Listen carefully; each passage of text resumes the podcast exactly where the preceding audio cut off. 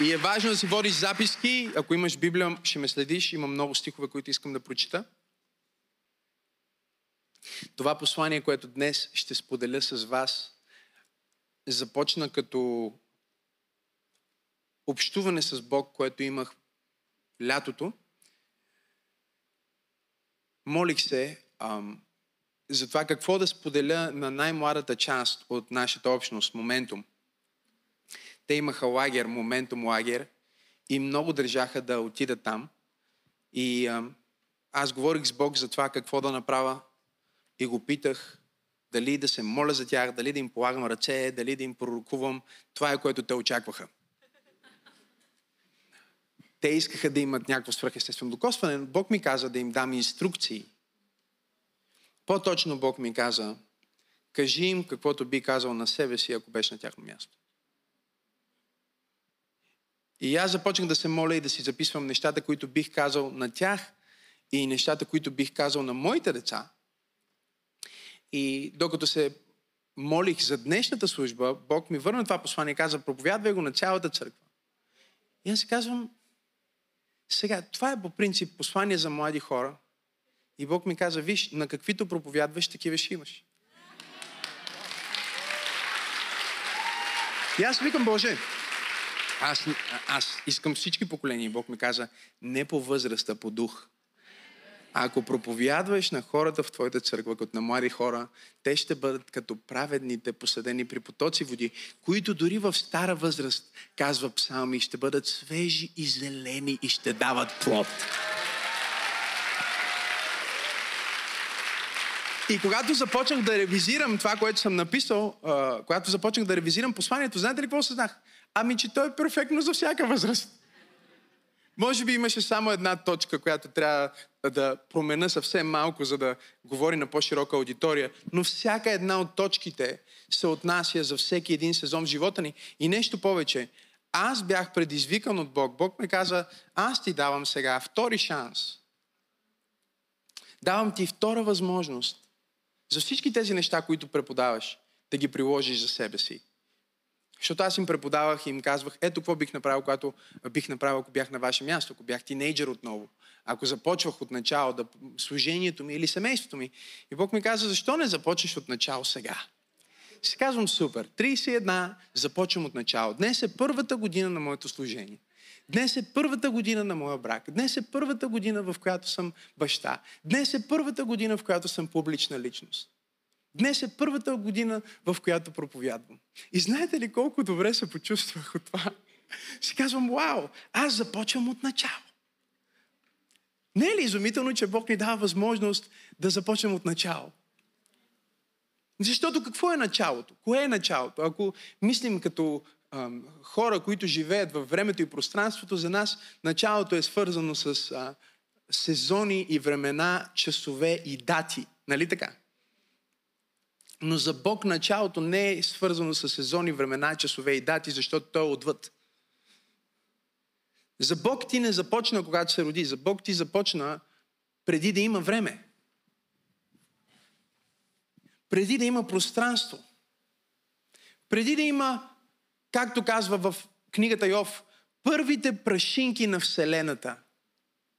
Първите финни частици на Вселената – Квантовата физика използва терминология от най-старата книга в Библията. Йов е най-старата книга в Библията и там се казва When I was creating the world and the first particles of the world.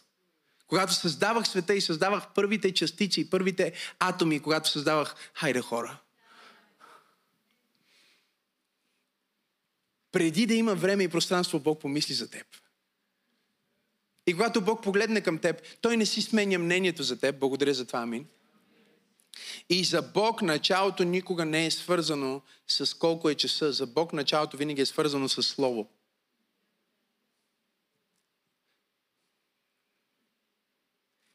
И стана вечер, и стана утро, Бог говори. Да, да, обаче след това ние четем Бог създаде слънцето, луната да управляват на деня и нощта. С други думи, по какъв начин се определяше вечер и утро, преди Бог да създаде светилата. Ако слънцето и луната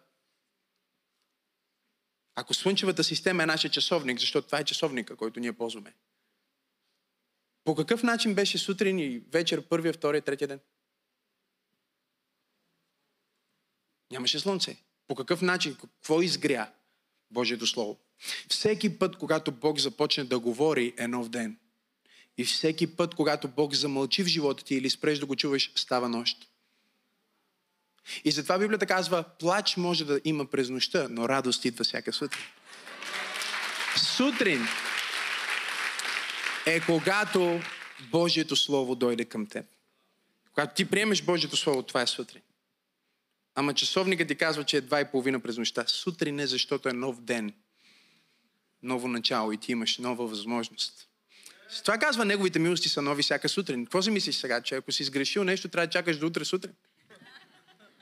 Не, сутрин в Божието Слово е, когато Бог говори.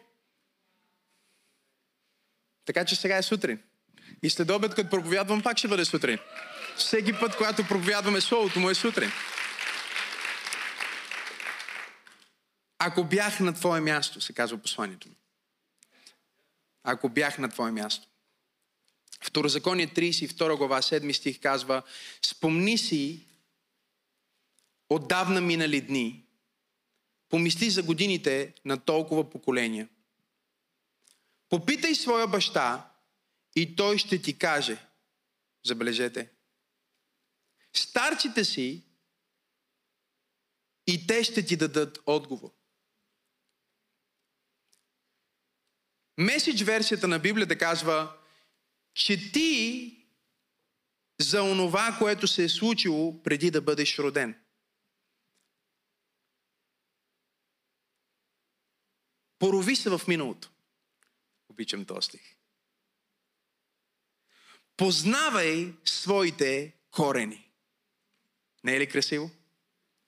И след това казва, питай родителите ти, какво е било преди да се родиш, попитай възрастните и те ще ти кажат едно-две неща. Днес аз ще ви кажа 10. Ако бях на твое място, разбира се, аз никога не бих могъл да бъда на твое място, както и ти не би могъл да бъдеш на мое място. Това е успокоително, защото прекъсва всяко съревнование – Имате поздрави, между другото, от Хайди Бейкър. Видяхме се, а, бяхме заедно два дни в а, Сол.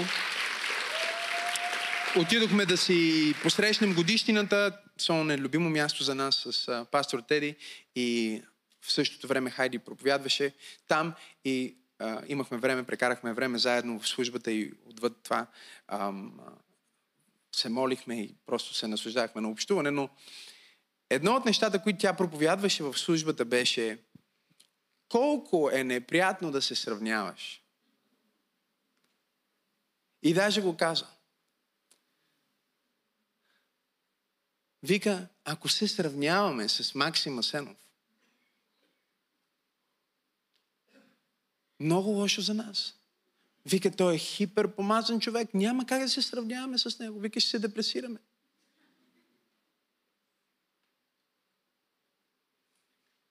Но Бог няма втори синове или трети синове. Бог няма по-малко синове. Всички ние сме Божии синове. И ако не се сравняваме или съревноваваме, а по-скоро партнираме, ние можем да разкрием всеки един от нас дъра, който е в, в, живота ни. Можем да разкрием това, което Бог иска да ни даде. Така че аз не мога да бъда на твое място. Точно както ти не можеш да бъдеш на мое място. Някой може да се опита да вземе моето място, но не може. Точно както аз не мога да взема място на някой друг, защото Божието Слово ни казва, а, никой не може да вземе върху себе си нещо, освен ако не му е дадено свише. Някой му е дадено свише. Но това, което можем да вземем е от опита и мъдростта на хората, които са минали преди нас, както казват тези стихове, които четохме. И можем да се учим от поколенията, които са минали преди нас и можем да се учим от служителите, които са минали преди нас. Апостол Павел говори в Новия Завет и казва, не забравяйте вашите наставници, помнете кои са хората, които ви учиха, помнете от какви хора вие се учихте, помнете от какви хора вие приехте Божието Слово. Защото не само Словото, което ви преподаваха, а порядъка на живота им е послание от Бог до вас. На друго място казва а, за служителите, че ние носим в тялото си белезите на неговото страдание. С други думи, всеки служител, проповедник, който Бог е избрал и е издигнал, носи в тялото си белезите на страданието на тялото Христово. С други думи, Бог е направил неговата история, както проповядвах и миналата неделя, уникална, така че да резонира с онези, които Бог иска да му повери да знае какво е чувството на хората, на които служи. И затова много често ние като проповедници минаваме през страдания. Не защото нещо не е наред живота ни, а защото Бог иска да служим по-добре на църквата му.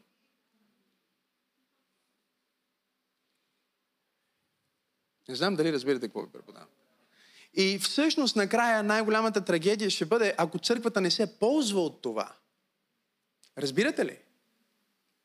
Ползата на църквата не е само в дарбите на служителя, а в страданието и историята, през която е минал. Защото историята на служителя, който следва конкретната църква, разкрива много за историята на църквата, демографията на църквата и аудиторията, която тази църква ще докосне. Бутни човек от те му кажи нищо, не е случайно в този живот. Кажи му, ти не си случайно в тази служба. Първото нещо, което щях да направя, ако бях на твое място, като някои от тези неща съм ги направил, някои от тях бих се оценил много високо, някой бих се оценил много ниско. Даже ще бъда толкова откровен в тази проповед с вас, че ще ви споделя някои от оценките, които бих си дал. От 12 до 30, защото сега ще имам нови оценки. ще имам втори шанс. Ако си на 60, погледи ме. Втори шанс. 70, спокойно. Втори шанс. Помислете си за това. Хайди Бейкър е на 70. Близо 70. Втори шанс. Джорджан Банов е на 75. Втори шанс. Тим Стори е на 62-3.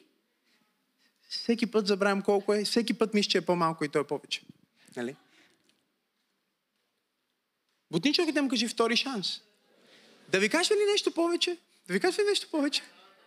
Авраам беше на 100. О, Халеб беше на 80. Може да не си първа младост физически, но винаги си първа младост духовно, ако имаш правилното отношение. Духа става по-бодър, казва Библията, не устарява. Първото, което щях да направя, като не са подредени непременно по важност, но са просто подредени така, както дойдоха към мен, е, че щях да бъда мега активен в живота на църквата. Ако бях на твое място. И сега някой би си помислил, че казвам това, защото по-настоящен съм пастор или проповедник и а, може би имам някакъв интерес ти да бъдеш много активен. Нека ти кажа, всичко, което ще ти кажа в тази проповед е в твоя полза. Това е което аз бих направил, ако съм на твое място. И между другото, първото е едно от нещата, в които бих си дал 10 от 10 оценка.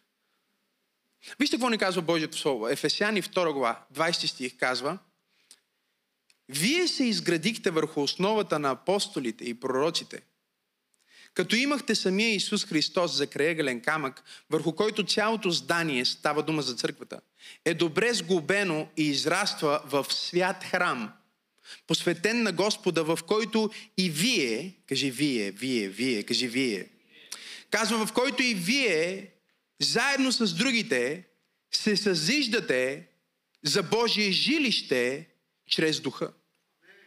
Говорих с един от най-брилянтните теолози, които живеят в тази част на света. Той е а, евреин и е внук на Дерек Принц.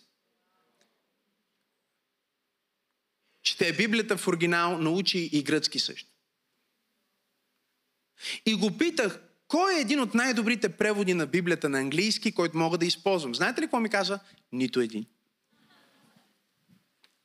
Казва, всъщност, един от най-добрите преводи на Библията, ако говорим за езици, е българския. Казва, ще ти дам пример защо английският превод не е добър. Защото на английски, когато казва you, не можеш да различиш между множествено и единствено число. Например, ако четем този стих в Библията, последната част на пасажа би казвала вие, you. Вие като you, т.е. те не могат да различат дали става дума за мен като единица или става за мен като част от общото. Нали? Christ in you, the hope of glory. Христос, те го четат в мен, защото те винаги го четат за мен, защото всички винаги четем за себе си. Но българският превод е много красив, защото прави тази ценна разлика между единствено и множествено число и прави разликата в това към кой се обръща автора. Дали се обръща към един човек или се обръща към цялата общност. И ако четеш Библията внимателно, ще видиш, че всички най-големи обещания, които са в Новия Завет, са в множествено число. Бог не ги е поверил на един човек. Хайде, говорете ми сега. Тук не се казва, че ти си храма на Святия Дух, което много обичаме да проповядваме. Казва, заедно с другите се съзвиждате за Божие жилище чрез Духа. Ти си част, ти си парче от пъзела. Ти не си цялата картина. Благодаря за това, амин. И ако бях на твое място, бих отделил значителна част от живота си Слагам си оценка 10 от 10 за това, защото по едно време почти живеех в църквата. Няма служение в църквата, което аз не съм правил. Бил съм разпоредител, бил съм чистач, чистих туалетните. Чуйте ме, дори в фалението бях дълбока резерва, слава на Бога. И, и, и то за барабани, нали? Защото и няма никой, кой да свири и дълбоката резерва бях аз. Нали? Когато всички, които също не могат да свират, не бяха там, тогава аз можех и в това да помагам. Дори бях озвучител за малко. Слава Богу, и това не продължи дълго. Като видях всички тия бутони си казах, Господи Боже мой, слава на Бога за хора като Светлина Зманов, които разбират от бутони. Нали? Но съм бил всичко и съм правил всичко в църквата, защото ако в църквата нещо е под теб, никога не можеш да бъдеш издигнат над това.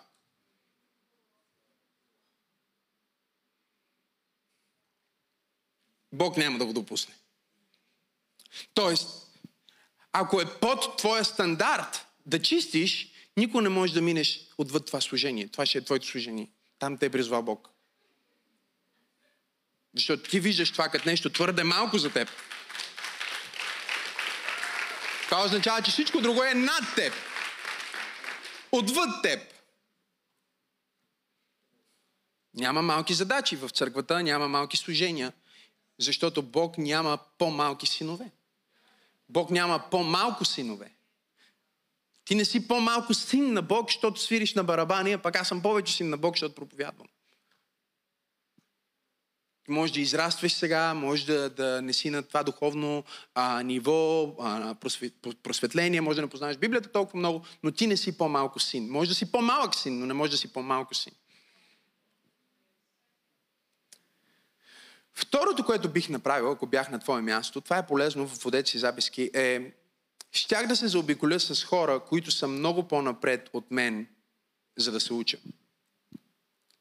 И сега тук бих си дал сравнително висока оценка отново, но не пълната оценка и причината не е липсата на желание от моя страна, а причината е, че когато аз а, пораствах в църква, нямахме в църквата такова изложение, че да избираме, нали, от кой да се учим в църквата.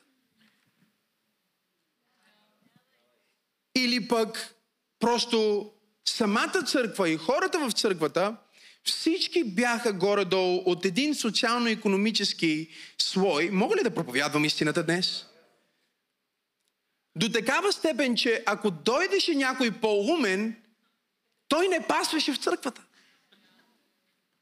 О, стана тихо в тази църква. Ако дойдеше някой по-популярен, той не пасваше в тази църква. Ако дойдеше някой с по-големи възможности, не пасваше в тази църква. Не пасваше, защото нямаше други, с които да се свърже. Нещо повече. Нашия тип църкви, говоря за предишно поколение, много често от амвоните се проповядваше презрение към хората, които успят в света. Не само презрение, а осъждение. О, той е учен. Нали, на простите Бог ще даде царство.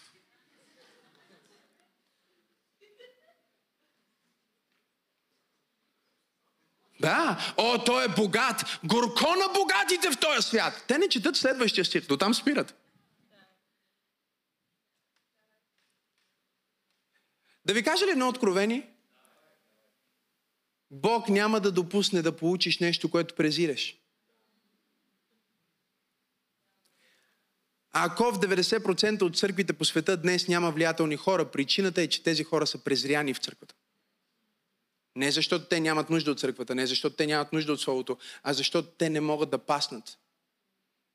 А, ако можех да проповядвам по-силно. Защото са осъдени, защото се чувстват отвърлени, защото бизнесмена се чувства като по-малко син на Бог, защото не е станал проповедник. Така е било проповядвано.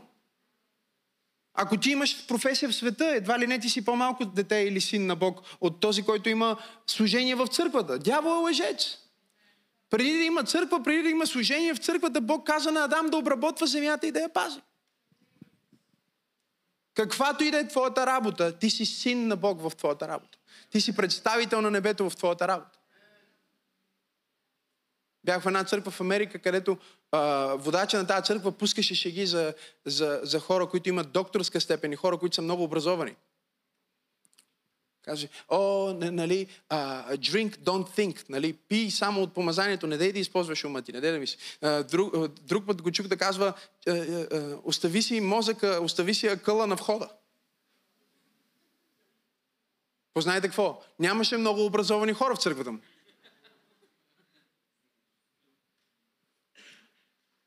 Не знам дали разбирате какво ви преподавам днес. Нямаш власт, където нямаш любов. Не можеш да получиш нещо, което не почиташ.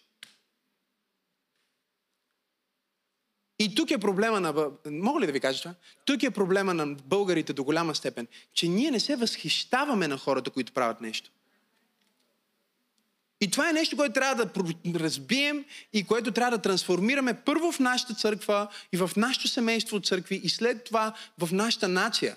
Защото докато хората не се възхищават на професори, учени, хора, които с честен труд са постигнали нещо, а се възхищават на пластмасови успехи. Мога ли да проповядвам днес? И се възхищават на мафиоти, и се възхищават на хора, които просто имат големи мускули и нямат много други големи неща. Да! Докато се вдъхновяваме от такива неща, това ще бъде ситуацията. Трябва да започнем да се... Героите ни трябва да се променят. Едно от нещата, които обичам в американската култура, колкото и да може да критикуваме Америка, Бяхме в Рим с пастор Теодора и тя отиде да ни вземе кафе. В едно малко кафенце ще седнем да пием кафе. И аз седа отпред и я чакам. И, и един човек ме поглежда и вика, извиняй, искам да те питам нещо. Викам, да. Аз веднага разбрах, че е американец. И ми викам, какъв продукт използваш за косата ти?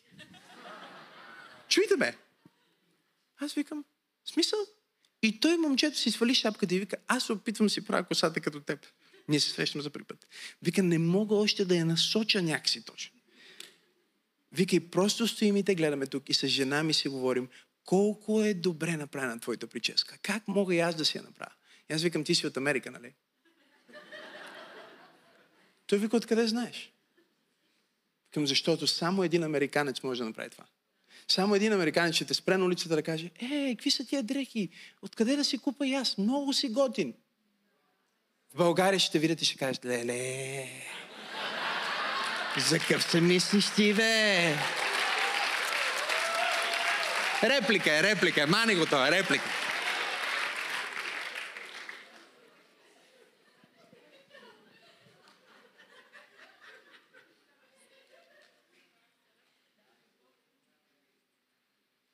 В Америка минава хубава кола, хората казват, хей, каква хубава кола. Даже има едно момче, стане известно в интернет, ходи при хора с богати коли и им казва, хей, имаш много яка кола. Какво направи, за да имаш тази кола? Ами, аз съм медикъв. Си вика, кажи няколко урока на хора, които също искат да имат така кола. И той казва урок, в България не го правете това.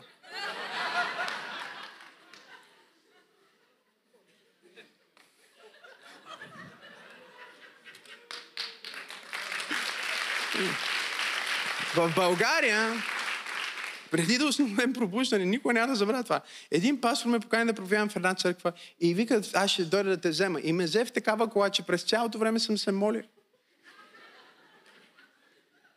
Молитвения ми живот се увеличи. Не само защото нали, няма никаква безопасност, колата му се разпадаше, а защото вътре живееха бактерии, които тази кола никога не беше минавала през мивка. Мога ли да проповядвам днес? Тук не говорим за модела и не говорим за възможността, говорим за чистота. А? а да го разкажа ли или да не го разкажа? Няма да го разкажа това. Не, не, няма да го разкажа.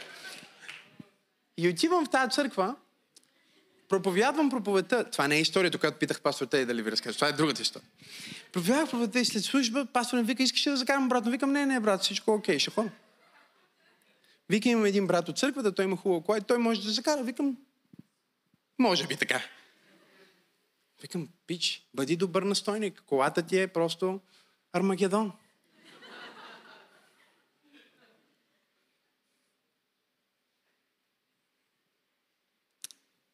И той казва, имаме един бизнесмен в църквата, той може да закара. Аз казвам, супер. И, и, и той казва, ей, би ли могъл да закараш а, проповедника тук се слушам? И, и той казва, да, да, разбира се, обаче вика, аз съм сега с колата, която е за църква. Аз викам, я ми разкажи ми малко за това.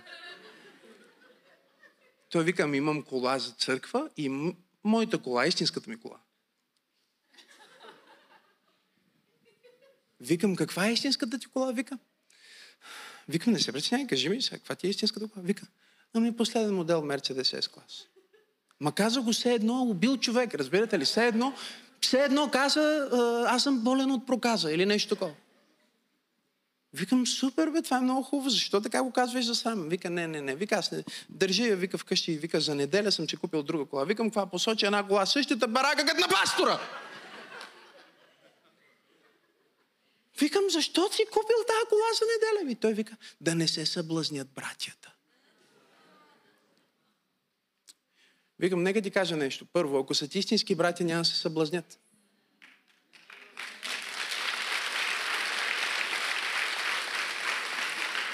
А ще зарадват.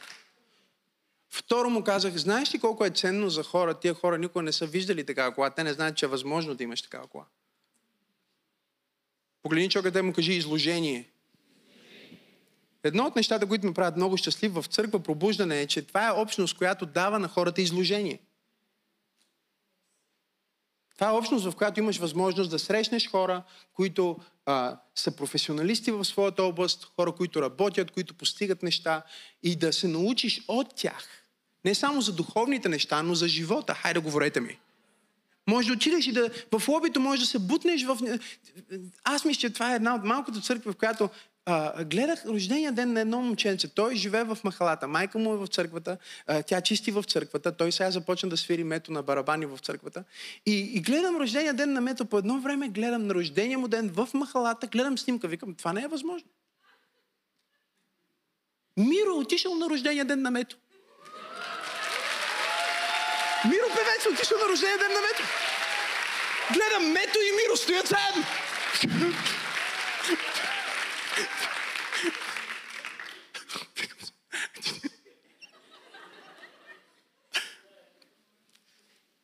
Това е различно изложение. Знаете ли какво е изложение? Изложение на къде ти гледа стаята. В които хотели се плаща допълнително да гледаш в правната посока. Хайде, говорете ми.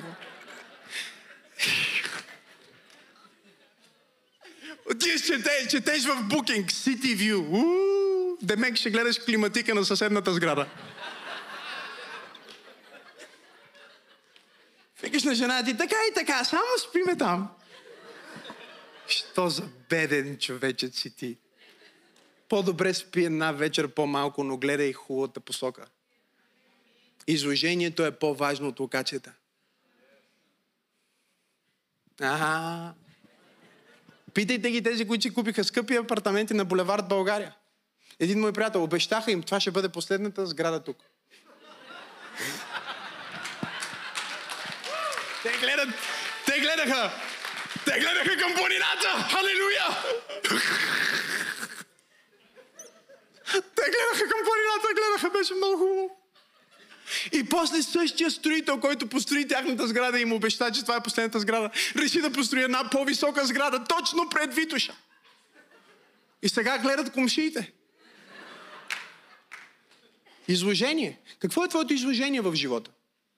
Ти ли си най-умният човек, който познаваш? Ако ти си най-умният човек, който познаваш, това значи, че си доста тъп. Чувствай се обиден, това е целта.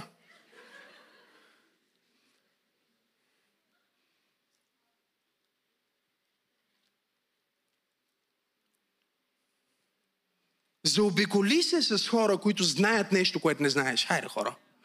Които могат нещо, което не можеш, които са 10, 20, 30 стъпки по-напред. И не дей да се опитваш ти да ги учиш тях.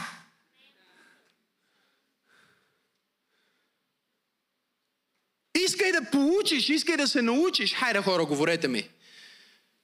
Бог ме е благословил да познавам хора, които са успешни от толкова различни области на, на живота, и въпреки това аз мога да открия неща, в които те са абсолютно еднакви. От успешния бизнесмен, успешния политик, шоумен, какъвто и да е.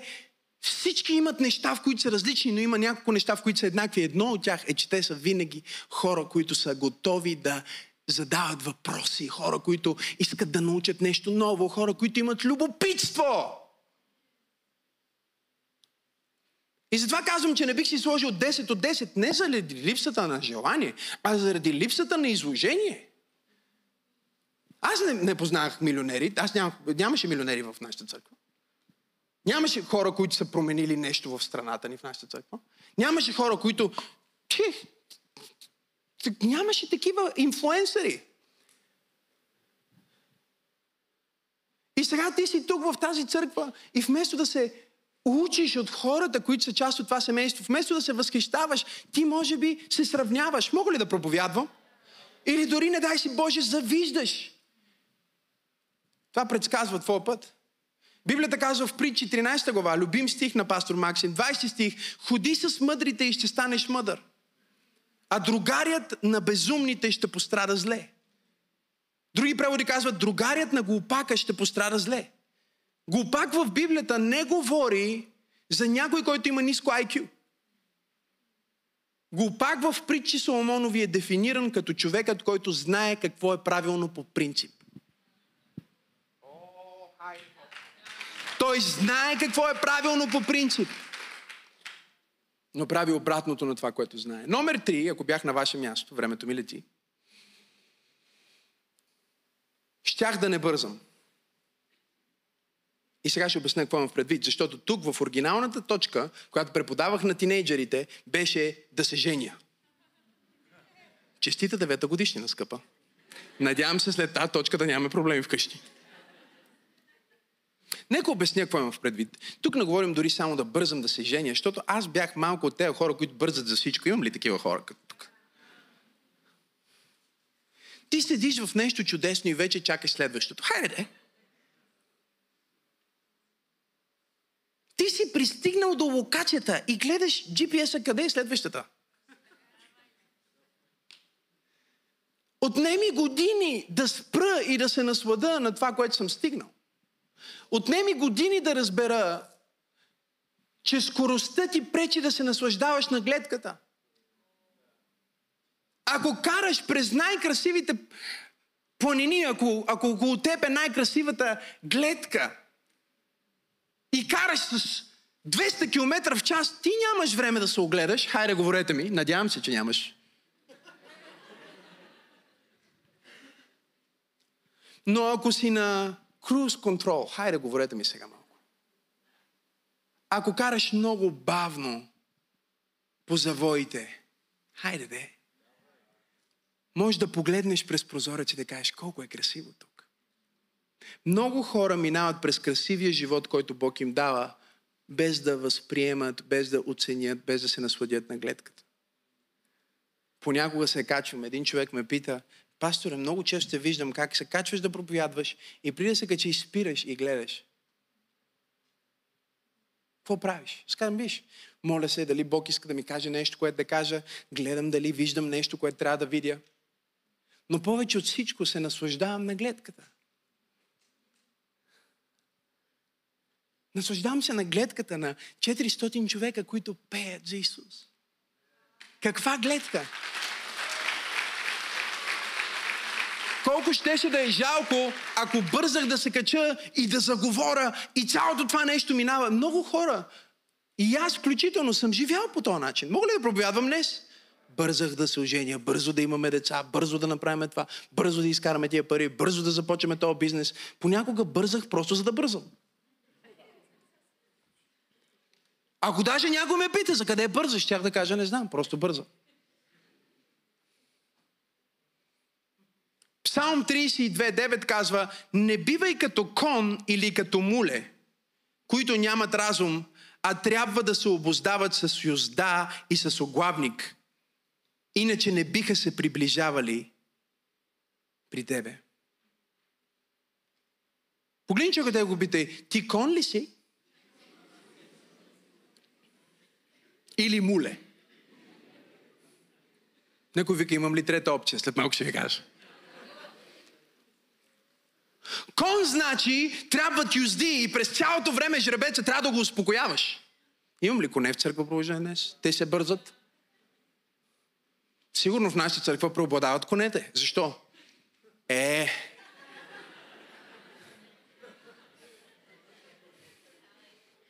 Както се казва на чист български, takes one to know one. Коня винаги бърза. Коня, коня е тръгнал се на някъде. Коня трябва да му казваш ти, успокой се. На разходка сме. Мулето, противоположността. Мулето трябва с пръчката по задника. Айде тръгвай, бе! Е, от пет години я пишеш тая книга. Айде бе, напиши я! Имам ли мулета в църквата днес? Пастор Теди дига плахо ръка. Не, направи го, права го. Чуйте, когато пастор Тери започне да ми готви вечеря, аз се подготвям директно да вечерям на другата вечер.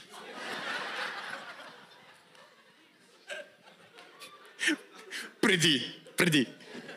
Вече не е така. Вече е само полунощ.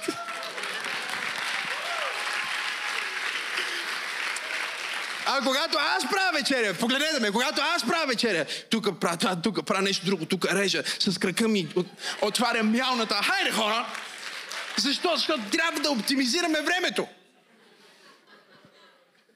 Тя реже краставичката съвършено, всяко парченче да е еднакво. Аз си мисля така и така ще го изям.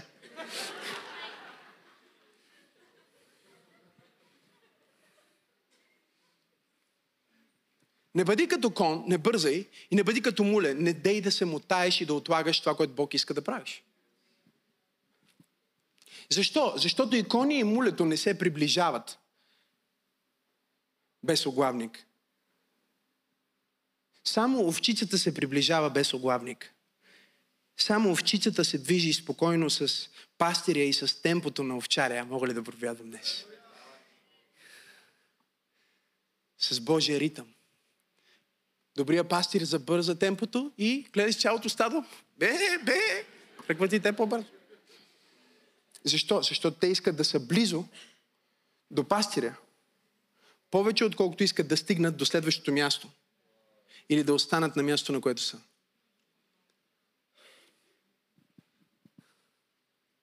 Тук бих си дал оценка 5. Но усещам колко много съм се успокоил. Усещам как вече бързам, само когато Бог ми дава спешност. Когато няма спешност, знаете ли какво правя? Работя от почивка. Това ще ви отнеме 6-7 години да го разберете.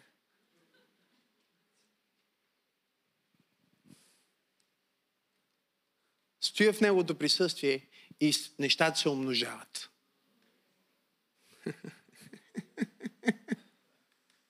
лежа си, вижте ме така, лежа си е така.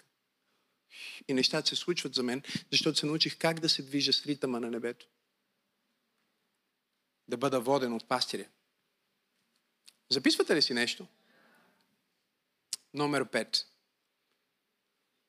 Номер 5. Четири, леле, какво стана? Явно тази проповед ще бъде в две части. Е. Другия път е вторите пет. Щях да си събирам парите и да живея много под възможностите си. Сега, тук бих си дал честна оценка от 7. Отново съм в горната граница, но това е до голяма степен благодарение на жена ми.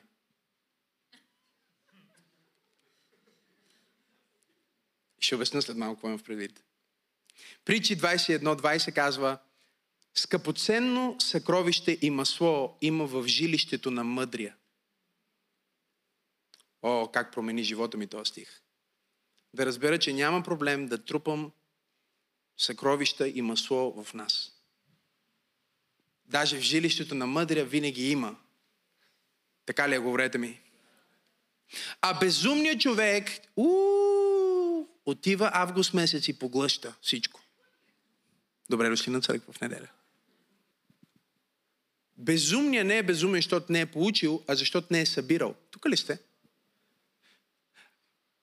Мъдрия не е мъдър, защото не се е наслаждавал, а защото не се е отдал на червоугодничество.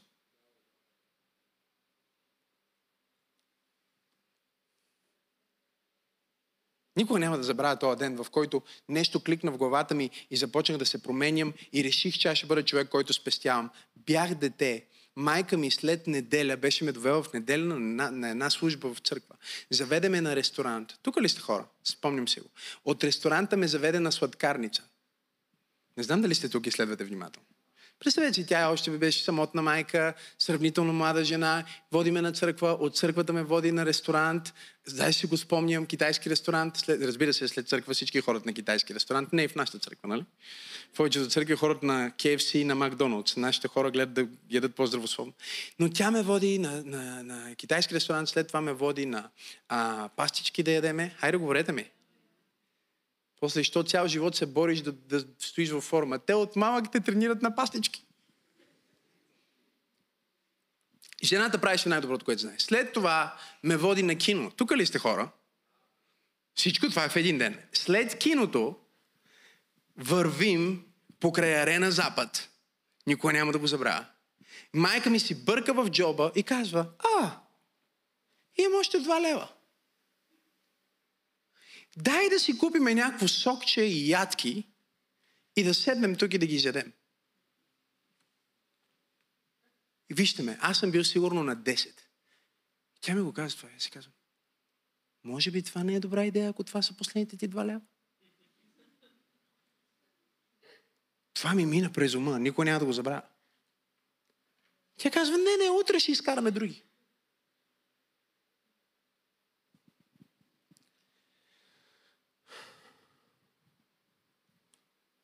Ако имаш шоколад във вас и не можеш да не изядеш целият шоколад, имаш проблем.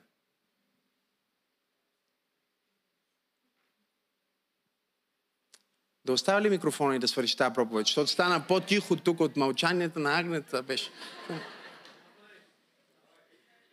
Ако имаш 10 лева в джоба и не можеш да се прибереш у вас без да ги изхарчиш, просто спокойно да бъдат в твоя джоб, тези пари да спинкат там. Ако... Войчо ми казваше... Войчо ми казваше, не мога, ръцете ми сърбат, трябва да ги похарчи. Знам, че имам тия пари в джоба ми, трябва да ги дам някъде. Праведния трупа съкровища и масло в дома си. а безумния ги поглъща. Праведният казва, аз ще живея с по-малко, отколкото ми е нужно. Мога ли да проповядвам днес?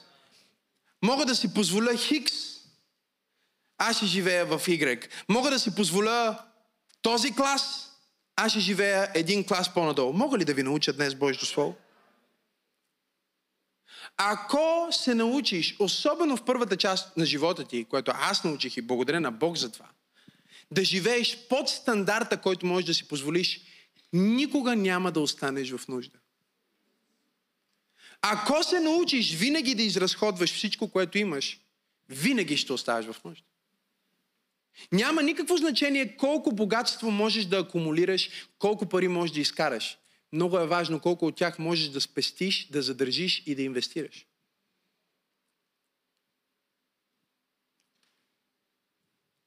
Погледни човекът и му кажи, голяма работа е да имаш пари на страни. Какво ти дава това? Това ти дава възможност. Аз работя от дете. Работих дълго време на женския пазар. Научих този урок, когато съм бил сигурно на не знам колко години. След това го учих в различни измерения, с различни ситуации, но един ден си мечтаях да отида на море. Колко от вас си мечтаят да направят нещо? Помахайте ми. Би трябвало всички да дигате ръка след поредицата мечтател. Колко от вас не могат да си го позволят все още? Хайде, помахайте ми честно. Ага, значи мечтите ти, спряха, мечтите ти бяха спряни от пари. Или липсата на пари.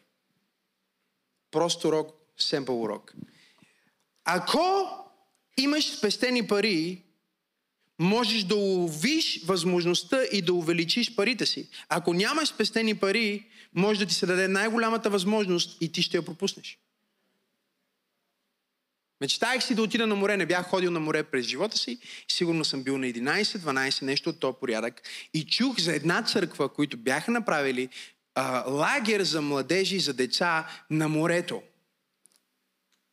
И, и, и, и, и някакви добри хора бяха решили да дарат за това венци и, и бях казали, че ако си сирак или си израснал с един родител, няма нужда да, да плащаш. Единственото, което трябва да направиш е да си изкараш а, а, свидетелство, че учиш, в кое училище учиш, да ти дадат декларация, да ти дадат документ, че учиш някакво училище и да си купиш карта за влака, която струваше около 50 и няколко лева за, не знам, много дълъг период от време да пътуваш като ученик.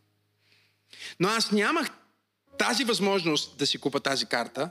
Точно тогава майка ми беше започнала да живее с човек, който живота ни беше тръгнал в друга посока. Често оставах сам, често живеех сам.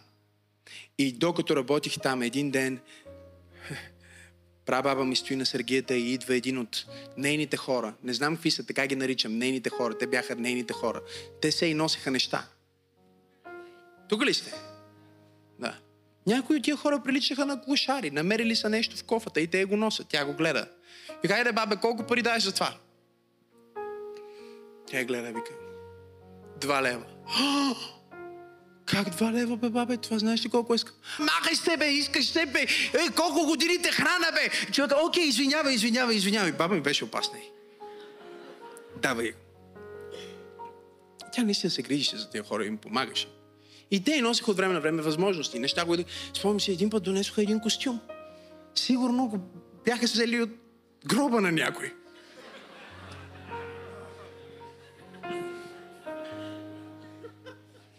Впоследствие това стана първия ми костюм, с който проповядвах. Никога не знаеш. Тя ги взимаше и ги продаваше. И идва един, носи един кашон, гледам кашона вътре. Малки тестери, шампуанчета, няма да казвам марката, че стане реклама, поче, трябва да почете да плащате тук, ей. Дарени за църквата. И, и той го показва на баба ми. Баба ми вика, бегай, няма, тук сега шампуани ще продавам. Не и беше ден, не искаше да купува този кашон. Аз чим до него викам, колко пари искаш за това? Вътре сигурно имаше няколко стотин такива тестерчета. Вика 20 лева. Е, какви са тия работи, бе? Правиш каквото се учили, а? Ли? После четох в притчи Соломонови. Търговецът казва, лошо е, лошо е. След това си тръгва щастлив със своята покупка. В Библията е. Ме трябва да питаш старите да ти го кажат. Те го знаят. Изкуството на сделката. И казвам, викам, ще дам 5 лева за целия кашон. И той човека беше на зор, вика, окей. Обаче аз нямам 5 лева. Бутни човекът му кажи, важно е да имаш 5 лева. Поглеждам към баба ми, баба, трябва ми 5 лева на заем. Тя вика, какво ще правиш? Викам, искам да купа това и ще го продам. Викам, ще ти върна. Тя вика, тези 5 лева не ти ги давам. Те са на заем. Ако не ми ги дадеш утре, ще ми ги дадеш други ден. Не знам, днес. Но вика, тези пари са дълг. Викам, окей, спокойно. Бръкна дълбоко в сейфа. Мога ли да проповядвам истината? Нека да се го измислям цяло това нещо. Бръгна в кисията. Пет лея. Тръгна ги взимам, вика. Ще ги изработиш? Да, ще ги върнеш? Да, окей, взеки. Отивам при него, пет лея, взимам кашона и тръгвам. Стратегията ми беше да отида от единия край на женския пазар до другия край на женския пазар. Отворих кашона и казвах, айде моля, 10 за лев, 5 за 6. Разбирате ли някакви такива неща? Помогнете на този младеж.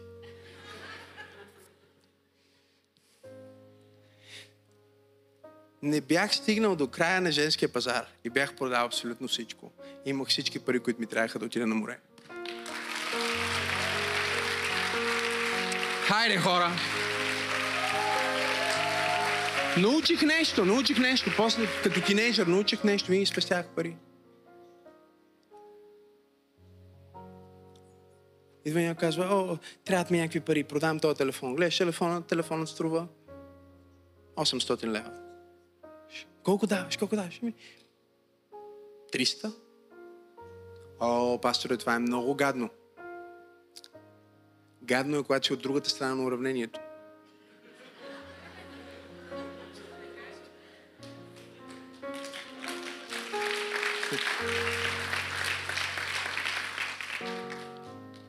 Да ви цитирам един историк. Протестантската революция в Западна Европа се превърна във възможността за капиталистическо мислене в християните, което доведе до най-големия економически приръст на този регион.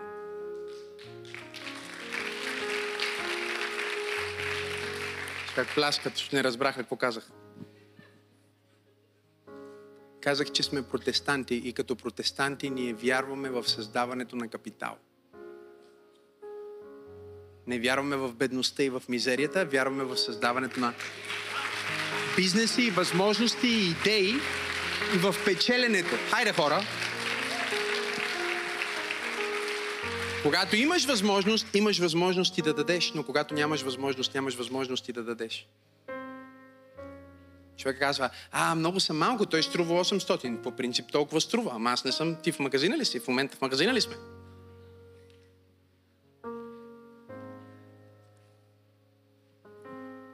Читаме, не е за всеки, нали? Не всеки може да живее така. Разбирате се, за 500 лева. Ти имаш време, той няма време, на него му трябва сега, на теб не ти трябва сега. Взимаш същия телефон, пускаш го в OLX. След 10 дни, 15 дни, идват 700 лева. Какво си направил? Изкарал си 200 лева. Как си изкарал тия 200 лева? Използвайки възможност. Как си уловил възможността? Имайки пари. Сега, ако използваш всичките ти пари, за да имаш хубави дрехи, да ядеш хубава храна, да живееш на скъпо място, всяка възможност, която Бог ще ти прати, ти ще я пропуснеш, защото ще си изял благословенията си. О, опитвам се да ви науча днес. Преподавам ви Библията днес. Исус каза, ако имаш две ризи, дай едната на ближния си. Проблема е, че ако имаш две ризи, ако имаш само една, праведния има сметка пълни с съкровища. Праведния има дом пълен с съкровища. Праведния има пари, за които не мисли. Мога ли да проявявам днес? Праведния има спестявания. Праведния не чака да дойде някакъв момент, в който да се изхарчи парите. Праведния има ресурси, за да използва всяка възможност, която Бог му предоставя. Аз искам да пророкувам на някой, че ти ще вземеш земи на промоция, ти ще вземеш къщи на промоция, ти ще вземеш имоти на промоция, ти ще купиш бизнеси на промоция. Защото когато хората са изяли благословението си, ти ще си събрал благословението си и ще инвестираш благословението си в нещо, което дава плод. О, хайде ръкопляскай, ако наистина вярваш това, което проповядвам.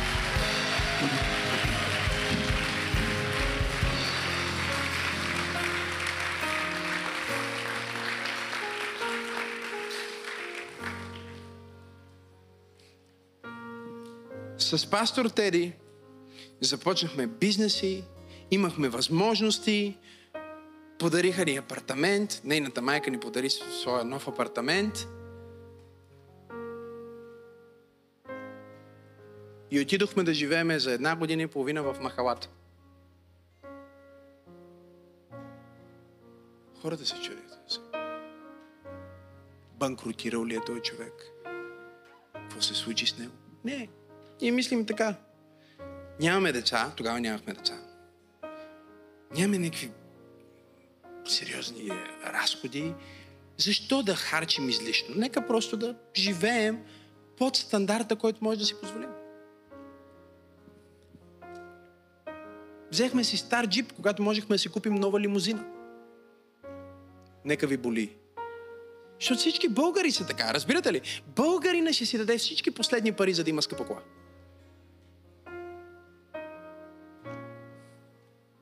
В Западна Европа хората мислят, ако този човек кара кола, която струва 70 хиляди евро, това означава, че в сметката той сигурно има 700. В България, ако някой кара кола, която струва 70 хиляди евро, това означава, че е на лизинг и в сметката е на минус 56 стотинки. Гледай всички тия скъпи коли, паркирани в Люлин.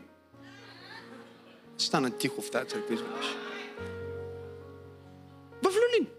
Отиваш в Люлин, разхождаш се, гледаш БМВ-та, С-класи, Мазерати между боковете. Ту Мазератито е по-скъпо от апартамента му.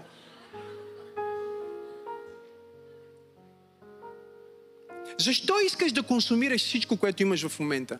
Защото имаш мислене на бедност. И защото никой не те е научил. Мога ли да ви науча нещо днес? Никой не те е научил. Мен никой не ме научи на тия неща в църквата. Аз станах на 23 години и вече прилагах някои от тия принципи, защото ги видях в Божието Слово. Аз гледам хората как живеят, вярващите. Те не живеят според Божието Слово. Библията пише, ако си мъдър, имаш съкровище у вас. Колко у вас имат съкровище? Няма съкровище, значи не си мъдър. Знам, че звучи като, че опростявам нещата, но нека да направя нещата прости, защото като проповядвам сложно, някои хора не разбират. Аз бях на 22-3 годишна възраст, когато за първи път срещнах човек, който живее наистина в това, което пише в Библията. Не само духовно, а и душевно, а и семейството му е вред, и в къщата му е вред, и бизнеса му е вред. Всичко в живота на този човек беше във вред. И аз си казах, вау, всъщност всичко това нещо, което аз го чета в Библията е възможно, но то коства нещо. Някой трябва да ти каже, ето го пътя, върви в този път, е, направи това, не е нужно да се съобразяваш. Знаете ли какво? Същите приятели, които са ме сочили с пръст през годините, защото аз рано почнах спестявам като тинейджър, защо съм с стар телефон, защо нямам най-новото нещо, защо не съм отишъл на това парти, защо не съм изхарчил за другото нещо. Същите приятели днес са бедни карат таксита, свързват едва, едва двата края. Защо? Защото когато те са имали, те са изяли всичко, което са имали. Ох, стана тихо в тази църква. Не си яж благословението, не си изяждай семето. Вземи парите си и ги вкарай в нещо, което увеличава своята стойност. Инвестирай ги в бизнес, инвестирай ги в образование. Това е петата ми точка. Ако бях на твое място, щях да инвестирам повече пари в образование и в книги, и в конференции, и в семинари. И тук бих си дал висока оценка, но не най-високата, защото а, на мен ми се казваше, не чети светска литература. Когато аз повярвах и казва, майка ми ми казваше, синко, виж, ти ако ще ставаш служител, какво те касае толкова много това училище? Ходи колкото да двой, двойки да нямаш, нали? Тройки там, колкото да минаваш. Това ми беше на мен стандарта, който ми сложи майка ми. Ако можех да се върна назад, бих учил повече. Зная го инту, интуитивно, работих на женския пазар и вечер минавах покрай всички тия магазини, мирише ми на джунери. Мога ли да ви проповядвам истината? От тук ти мирише на пица, от тук ти мирише на джунер, от тук ти мирише на шкемпечорба, от всякъде закосвални. Аз точно съм изкарал някакви парички и трябва да мина от този край на женския пазар до другия край, за да отида в християнската книжарница CLC и да си купа книги. Вместо да си купа хляб. О, не искаш да ръкопляскаш, нали? Ясно ми е. Защото ти предпочиташ да ядеш Макдоналдс, отколкото да си купиш книга. И си говорих с, а, а, с внука на Дерек Принс наскоро и му казвам, аз съм чел почти всички книжки на Дерек Принс. Той казва наистина. Викам да. Защото в, в CLC а, книжките на Дерек Принс бяха на промоция. Аз не можех, разбирате ли, отивам сега, имам 10 лева, примерно, или 8 лева. Не мога да си купа една скъпа, най-новата книга, нали, тук що са я сложили там. Не, аз отивах, имаше една част в книжарницата, където бяха последни и просто ги намалиха и ги изчистваха. До такава степен жената знаеше, когато идвах и ми казваше, подготвила съм там книги, които са намалени. И си купувах книги. Не знам дали сте тук днес. Ням, днес не помна какво съм ял, тогава не помна какво не съм ял, но още помня, пътя нагоре е път надолу. Освобождение, демонология, книги, които четях. Прибирах се в нас, нямах токи, четях книгите с фенерче. И после, когато започнах да имам възможности, да имам пари, когато живях в Швеция, започнах да, да ме канат, да проповядвам, започнах да инвестирам, да си събирам парите, пак не се чувствах като че сега трябва да си взема всичките пари и да си купа кола. Книжка нямах. До 20 и... Колко, на колко бях? 25. На 25 изкарах книжка. На 25. Това е първото нещо, което правят, а, което, още преди да станат на 18. Искам кола, искам кола, искам кола. Изкарват книжка и си купуват кола. Това е преди да станат, стават на 18, вече имат кола. Напълнихте града с коли. Дишаме най-мръсния въздух, сигурно, в източна Европа. За да имате кола. Има метро. Струва едно левче. Или лев и половина, не знам, не съм се возил отдавна. Да, но аз години наред се возих в метрото, изкарвах си месечна карта, имаше месечна карта и навсякъде отивах с метро. Защо ми е зор да имам кола? По-добре тези 4000 лева да ги взема и да ги да си вкарам в една сергия, която всеки ден да ми носи. Мога ли да ви уча нещо днес? По-добре да ги вкарам в една сергия или в един малък бизнес, който всеки ден да ми носи 30, 40, 50, 100 лева печалба, отколкото да си взема парите и да ги вкарам в една кола, в която след това първия ден развали се е, това, другия ден развали се другото. И какво става? Хранилка. Айде, още пари, още пари, още пари. Проповядвам ли на някой, ако човека до теб е тъжен и гледа надолу? Той е човека, за който проповядвам в момента.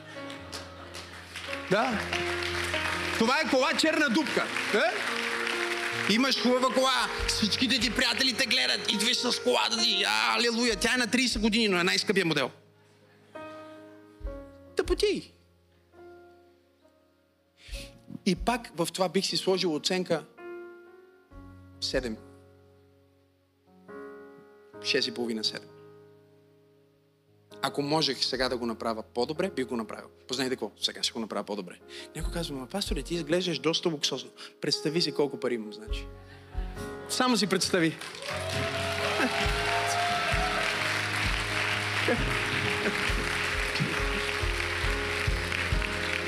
Пари, които работят докато аз спа.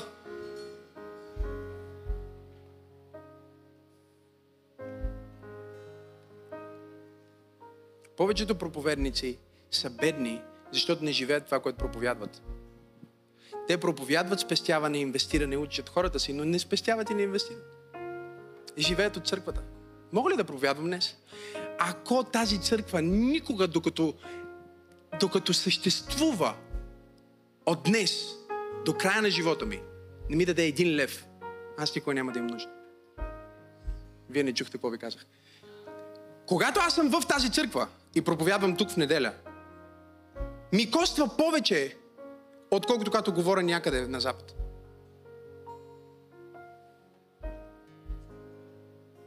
Миналата седмица говорих ли, преди две седмици в, а, а, на конференция в а, Норвегия. Плащат ми самолета, плащат ми хотела, дават ми хонорар, купуват книгите ми. Откъде толкова много пари? Седем решения продава не знам колко хиляди, над 10 хиляди бройки. И когато те пари влизат, даже имаше един цял тираж от 2000 или колко, които цялата сума, 2000 по 20 лева, вие си смятайте, я дадохме на църквата. Цялата сума. Сега тази а, новата книга вече е в тираж 10 000. Още не е а, минала една година.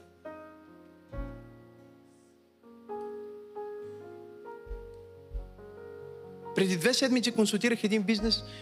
За един ден таксата му беше 8000 лева, за да говоря на екипа му. 8000 лева от сутринта до вечерта говорих на екипа му, на шефовете отдел продажби, всички отдели. 8000 лева беше таксата. Познайте какво? Като ги изкарах, не си казах, о, халелуя, сега отивам да ги харча бързо, да си купа новия телефон, да си купа... Не, не, не, няма нужда. Стоят някъде там и се трупат. И когато дойде възможността, мога ли да ви науча нещо? Когато дойде възможността, тогава взимаш тези пари и ги слагаш там, където е възможността. Някой казва, пастор, ти говориш за големи суми в момента и за големи неща. Не. Ето какво казва Исус Христос. Най-верният в най-малкото е най-верният и в най-многото. Ако не можеш да управляваш 5 лева, не можеш да управляваш 5 милиона.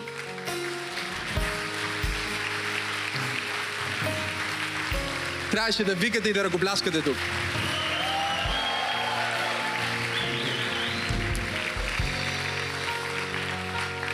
С пастор Тери сме най-големите дарители за фонд сгради.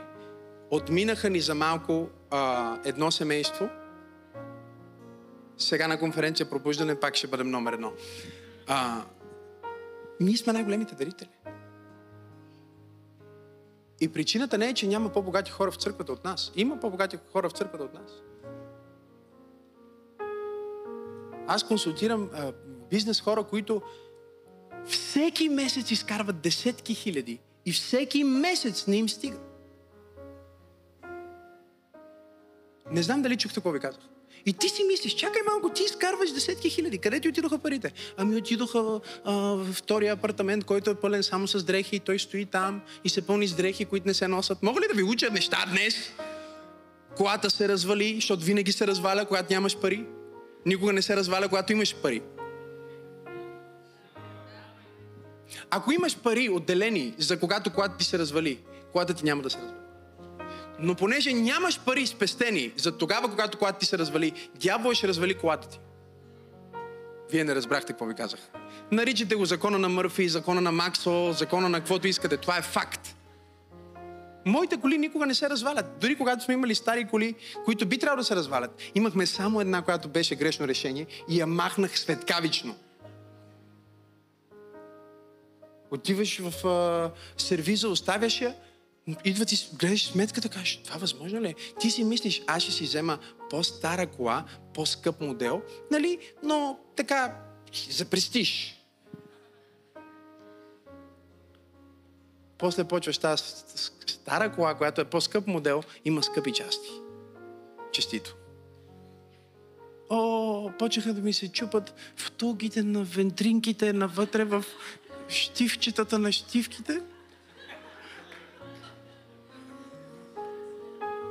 Казвам ви, нямах книжка. Пастор Теди караше навсякъде. Викам, скъпа тези ситуации там, които... I'm done. Finish. Отиваме и взимаме някаква кола, която е по-обикновен модел, но е по-нова. Която харчи по-малко, която няма да се чупи. Какво ви говоря? Всички искате да карате Мерцедес. И БМВ. Какво ви говоря? Трудно е да говориш истината на хора, които искат да чуеш нещо друго. Да. И когато разбереш тези неща, след време, чуйте ме, не ви казвам да не карате БМВ-та, не ви казвам да нямате хубави неща. Имайте всичко, за което мечтаете в името на Исус. В момента ви казвам как да го имате без да ви създава проблеми. В момента ви казвам как да, да стигнете до момента, в който да имате скъпа дреха и да не треперите, че може да се скъса. Скъпа кола и да не се притеснявате, о, сега някой ще ми удари колата, леле, или сега ако се развали край, ние фалираме, ние не можем да си платиме тока.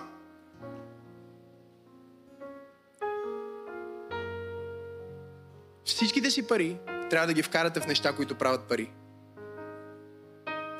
И парите, които изкарвате от неща, които правят пари, тези пари можете да ги харчите за кеф докато парите се правят сами.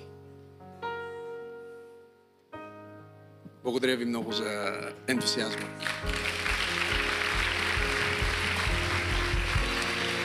Това е за децата ни. Разбирате ли ме? Това е за децата ни и за децата на децата ни. Някой умира и оставя дългове на децата си. Когато ти умреш, защото и ти ще умреш, какво ще оставиш на децата ти? Дългове ли? Наследство или дългове? Не, а, грешни модели поведенчески. Да си мислят, че цялата им стойност идва от статути, от някакви такива неща. Максим и Сара нямат една маркова дреха. Ако имат маркова дреха, някой ми я подари, не ни. Ти носиш маркови дрехи. Аз нося, защото имам причина да ги нося. Стана тихо в тази църква. Те нямат нужда от това. Но знаеш ли какво имат Максим и Сара? Максим и Сара имат спестовна сметка за образование вместо да носят скъпи дрехи, което няма да си спомнят, мога ли да проповядвам днес? Те ще ядат качествена храна, ще имат платено образование, няма като станат на по 18 да теглят кредит, за да учат някъде. Защо? Защото тогава ще им кажа, тати, помниш ли когато искаше тази дреха и не я получи? Да. Помниш ли когато искаше този скъп колан и не ти го купи? Да. Помниш ли когато си мечтаеше за книжка и нямаше книжка, защото всички ти приятели имаха книжка. Вече искат да имат кола, преди да имат книжка. И затова хора умират по пътищата.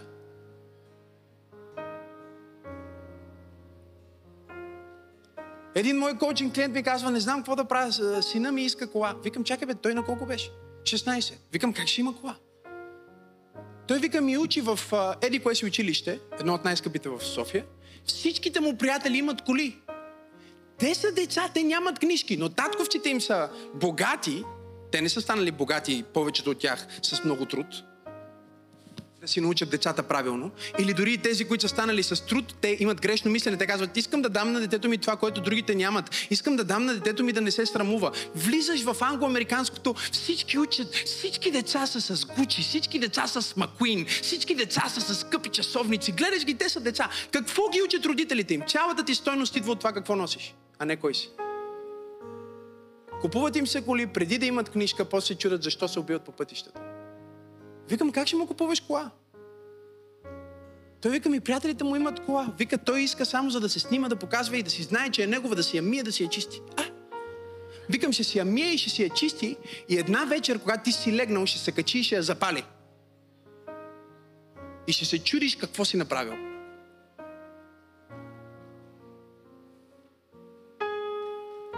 Има и материалното под контрол.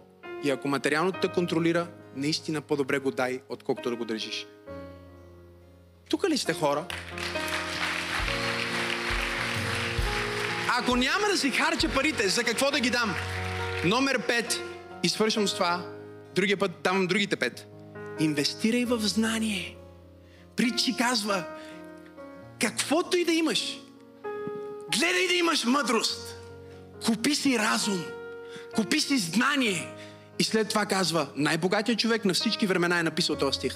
Мъдростта е най-важното нещо. Знанието е най-важното нещо. Защо? Защото знанието е изложение. Знанието е изложение. Ако говорим за книги за образование, аз чета една книга на седмица. Това са 52 книги годината. Това са 520 книги. Минимум за 10 години. Толкова чета. Ма как намираш време за това? Как да не намирам време за това, като Библията казва, че това е най-ценното нещо? Кажи ми, кое е по-ценно? Бутничога да му кажи изложение. И църквата трябва да е най-благословеното място, защото църквата слуша не просто книга, а книгата на книгите всяка неделя преподавана, обяснявана, показвана и прилагана от хора, които са я живели години наред.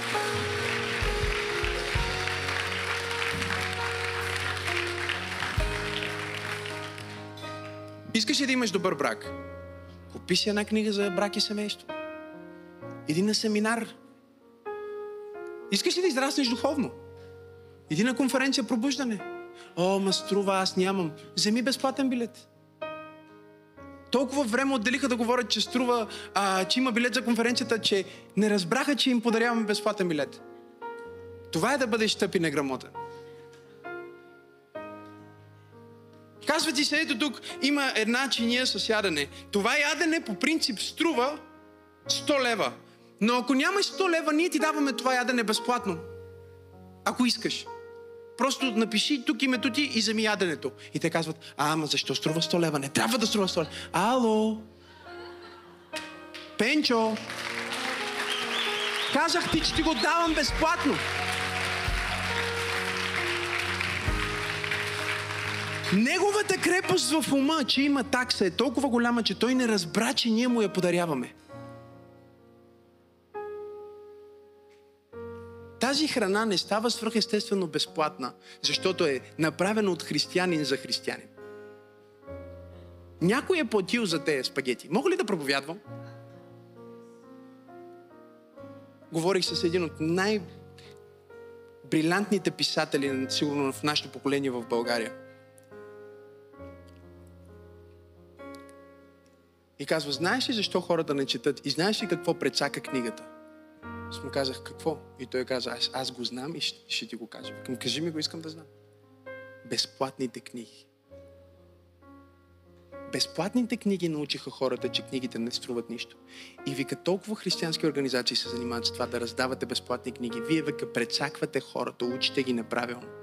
Ще като вземат безплатна книга, безплатната книга е книгата, която не се чете. Безплатната книга е книгата, която се използва да си палиш камината. Безплатната книга е книгата в кофата. Платената книга е книгата, която с чест поставяш на високо място в дома ти.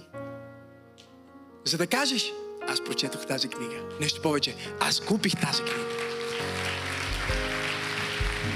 И дори когато даваме безплатно, защото ние даваме много, нали? хората ни казват, о, говорете, давайте повече, отколкото говорите. Ние даваме много повече от повечето от вас. Не става дума за това колко даваме. Става дума за това, че много често в нашето желание да дадем, ние учим хората погрешно. Учим ги на безплатно. Свършвам с тази история. Живея без ток. Майка ми се прибраза малко от Гърция. Миоми, операции. Трябваше да пие хапчета, да се лекува.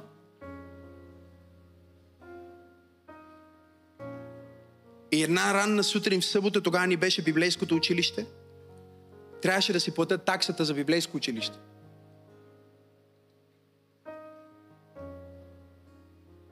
И погледнах майка ми, която ме е водила в църква от дете, която ме е учила на толкова много неща и казах, трябва да си платят таксата. Жената не каза, ама нямаме хляб.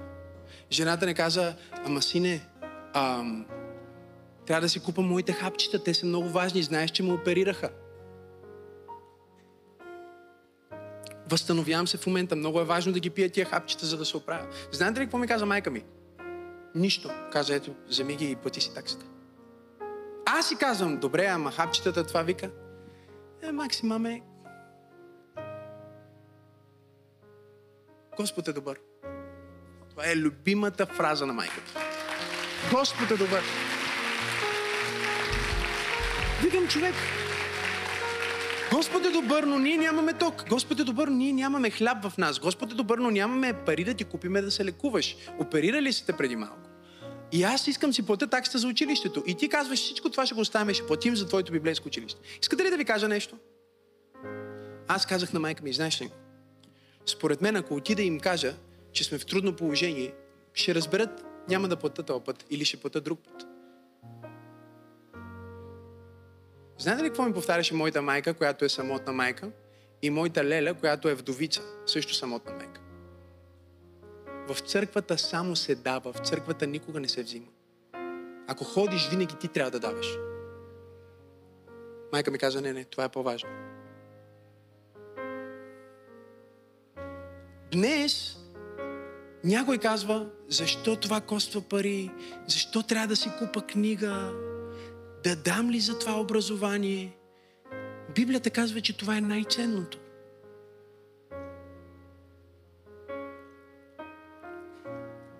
Хайди Вейкър прави в момента университет в Мозамбик. Аз си казах, искам да съм един от хората, които да финансират този университет.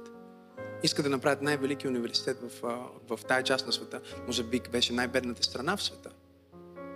Тя е майката на цялата страна. Променят в момента свет. Вярвайте ми, след 40 години Мозамбик ще бъде една от проспериращите държави в този. Запишете си го някъде, защото имат съживление в момента. И аз казах, искам да участвам в този университет. Искам да дам за този университет.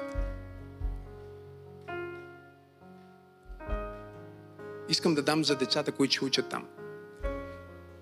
Защото с парите, които ти си купуваш кафе в Старбъкс, това е на едно дете в, в Мозамбик. Цяла седмица храната му и образованието му. Не казвам да не си купуваш Старбъкс, казвам да дадеш пари на Мозамбик. Не разбрахте какво ви казах. Подреди си приоритетите правилно. Инвестирай в знание. Завършвам с това наистина. Всеки економист ще ви каже, че най-важният показател за економическото бъдеще на една страна от всички променливи, най-важният показател е образованието. Няма по-важен показател.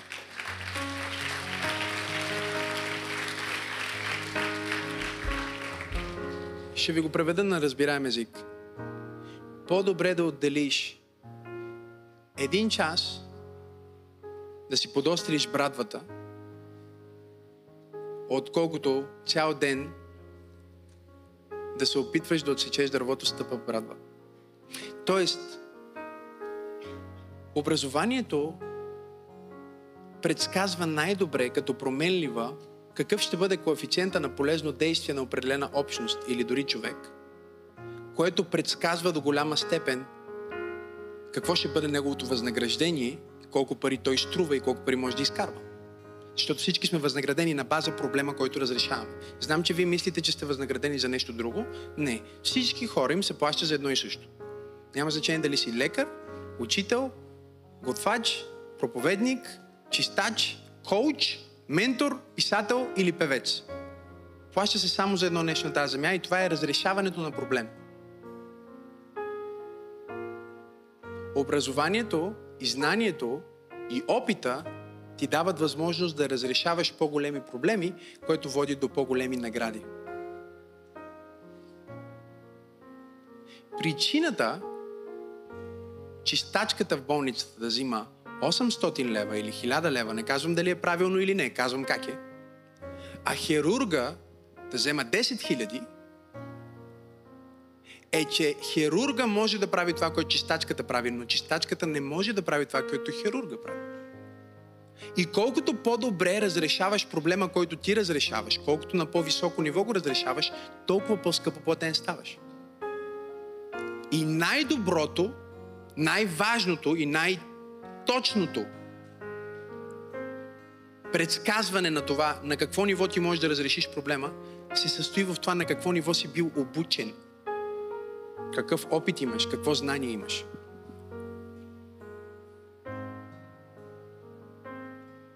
Как можеш да станеш по-ценен за хората около теб и за земята? Това е което те питам.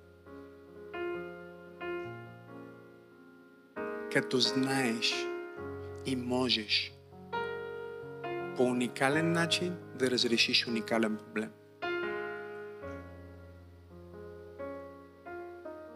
Има хора, които са станали милионери и мегамилионери от супер семпли неща, като например фризьори.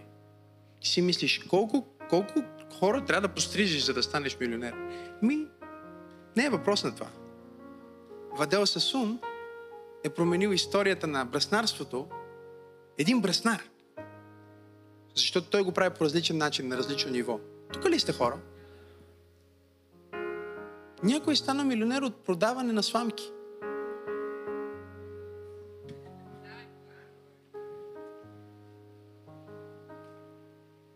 Чуйте ме, най-младата жена милиардер в историята на а, Америка, на, на Штатите, поне до този момент мисля, че все още е. Срещнах я на конференцията на Гранд Кардон, казва се Сара Блейкли. Стана милиардер, защото измисли гащи за жени, които прибират нещата.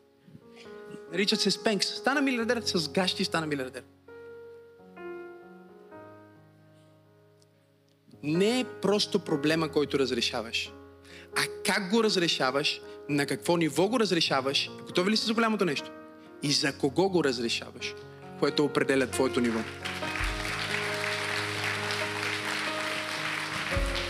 О, ако ръкопляскаш, ръкопляскай, като че наистина вярваш.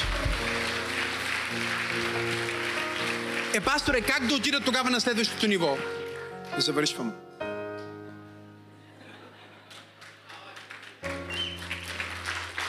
Купи мъдрост. Купи знание. Иди при най-добрите, най-знаещите, най-можещите. Стани им чирак. Плати им, за да им помагаш. Плати им, за да... Днес има такса стъжанство в големи организации по света. Има такса стъжанство. Тоест ти отиваш, кандидатстваш да бъдеш стъжант, да помагаш на маркетинг директора да ходиш, да, да му бъдеш като сянка.